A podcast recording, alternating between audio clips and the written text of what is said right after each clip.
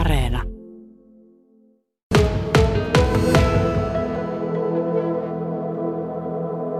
Me ollaan 7 tuulivoimalan päässä siitä, että ollaan hiilineutraali.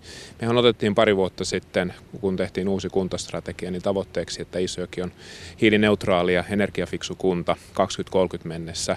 Siihen sisältyi siihen tavoitteeseen, että ollaan energiaomavaraisia, eli täällä tuotettaisiin enemmän uusiutuvaa energiaa kuin täällä kulutetaan. Ja tällä hetkellä me ollaan tosiaan sillä tavalla, että me jo nyt tuotetaan, tai Isojoen alueella tuotetaan uusiutuvaa energiaa yli 2 kertaa enemmän kuin mitä täällä kaikkiaan kulutetaan energiaa.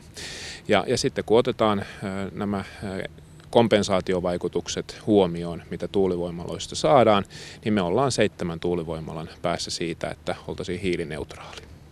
Kyllä, eli tuulivoima on se keskeinen merkittävä tekijä tässä Isojoen tapauksessa. Joo, kyllä. Se perustuu Suomen ympäristökeskuksen tällaiseen Hinku-päästölaskentamalliin, jossa huomioidaan tuulivoimaloiden kompensaatiovaikutukset näihin kokonaispäästöihin. Ja kun sitä mallia katsotaan ja nyt huomioidaan nämä 24 voimalaa, niin ollaan siinä tilanteessa tosiaan, että meillä on mahdollisuus käytännössä ensi vuonna olla hiilineutraali. Me ollaan myönnetty rakennusluvat 14 voimalalle ja mahdollisesti rakentuvat jo ensi vuoden aikana, niin sitten päästäisiin aika lailla etupeltoon näihin tavoitteisiin, mitä me ollaan kuntastrategiassa laadittu. Kyllä, ja vielä lisääkin on tulossa. Puhuit 7 hankkeesta ja jopa lähes 200 uudesta voimalasta. Miksi tänne Isojoelle saadaan rakentaa niin paljon tuulivoimaa? No, meillä on tuulivoimaan soveltuvia alueita täällä kunnassa. Me ollaan suhteellisen suuri kunta, me ollaan hyvällä tuulialueella. Meidän kuntapäättäjät on suhtautunut positiivisesti tuulivoimaan, uusiutuvaan energiaan jo pitkään. Me ollaan tehty pitkäjänteistä työtä sen eteen, että me kannetaan kortemme kekoon näissä energiatalkoissa ja kaavoitetaan uutta tuulivoimaa alueelle. Nämä tuulivoimahankkeethan on tosi pitkiä prosesseja, eli tämä Lakiakankaan tuulivoima-alue, jossa nyt seistään, niin tämähän on yli 10 vuotta sitten lähtenyt käyntiin kaavoitus näissä eri vaiheissa, ja nyt niitä on saatu rakennettua. Nämä on pitkiä prosesseja, pitkäjänteisen työn tulos. Kyllä, ja pari vuotta sitten täällä ilmeisesti oli vasta 2 ja nyt niitä on tosiaan 24, että sitten kun päästään tekemään, niin sitten syntyy aika vauhdilla. Kyllä näin on, että kaavoitus kaikki ne vaiheineen vie yleensä sen pisimmän aikaa, mutta sitten kun kaavoitus on saatu tehtyä, niin siinä kohtaa sitten oikeastaan niin rakentaminen on suht nopeata, ja tällä hetkellä kun näitä tehdään ilman mitään tukia, eli tehdään markkinaehtoisesti, nämä on myös hyvin kannattavia hankkeita sit hanketoimijoille eli eri investoreille.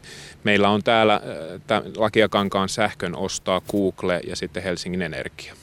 No, mitä ne suurimmat päästökohteet täällä Isojoella on? Maatalouspitäjästä puhutaan ja tosiaan se 2000 asukasta on. Joo, maatalous meillä on noin 54% kokonaispäästöistä tulee maataloudesta ja semmoinen 16% liikenteestä. Ja kyllä se mun viestini isojokisille maataloustuottajille on, että tuottakaa hyvällä omalla tunnolla rauhassa puhdasta suomalaista ruokaa ja kantakaa kortenne kekoon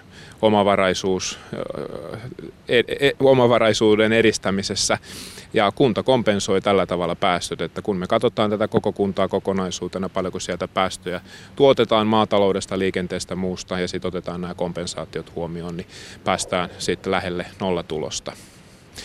Että hieno asia tällä tavalla. Mun mielestä maataloussektoria turhaankin kovaa parjataan välillä tässä ilmastokeskustelussa, niin mun mielestä ainakin Isojoilla nyt sitten maataloustuottajilla niin saavat olla rintarohtingilla, että kuitenkin se kokonaisvaikutus saadaan tällä tavalla hallintaan, kun kunnassa on uusiutuvan energian tuotanto. Et mun mielestä tätä pitää katsoa vähän niin kuin isommasta kuvasta. Tämmöisiä yksiköitä Suomeen varmaan muodostuu, jokaisella kunnalla näitä tavoitteita on, niin eiköhän näitä nähdä vielä paljon lisää.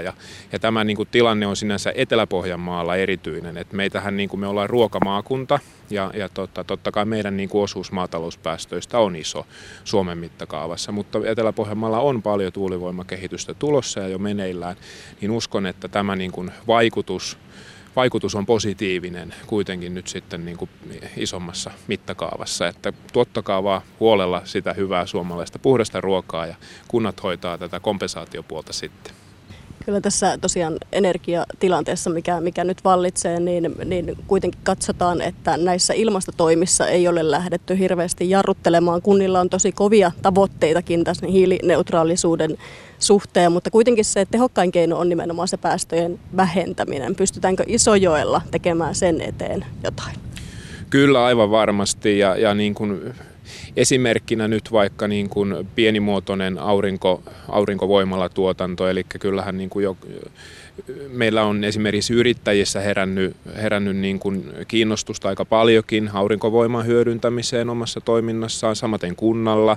Meillä on ajatuksena investoida tulevaisuudessa aurinkopaneeleihin meidän niin kuin omien kiinteistöjen suhteen, ja siitä ollaan paljon keskusteltu myös sitten yrittäjien kanssa, ja autetaan heitä tietysti sitten esimerkiksi niin kuin koordinoimalla, että saavat investointitukia näihin asioihin, että sillä tavalla pystyvät tähän vaikuttamaan, että kyllä niin kuin monenlaisia asioita pystyy tekemään. Meillä on myös erilaisia hankkeita ollut niin kuin kunnan koordinoimana, kuten niin kuin vaikka energiaomavarainen Isojoki-hanke, jossa me ollaan niin kuin edistetty sitä, että syntyisi biokaasu tuotantoa Isojoelle ja siihen liittyviä investointeja.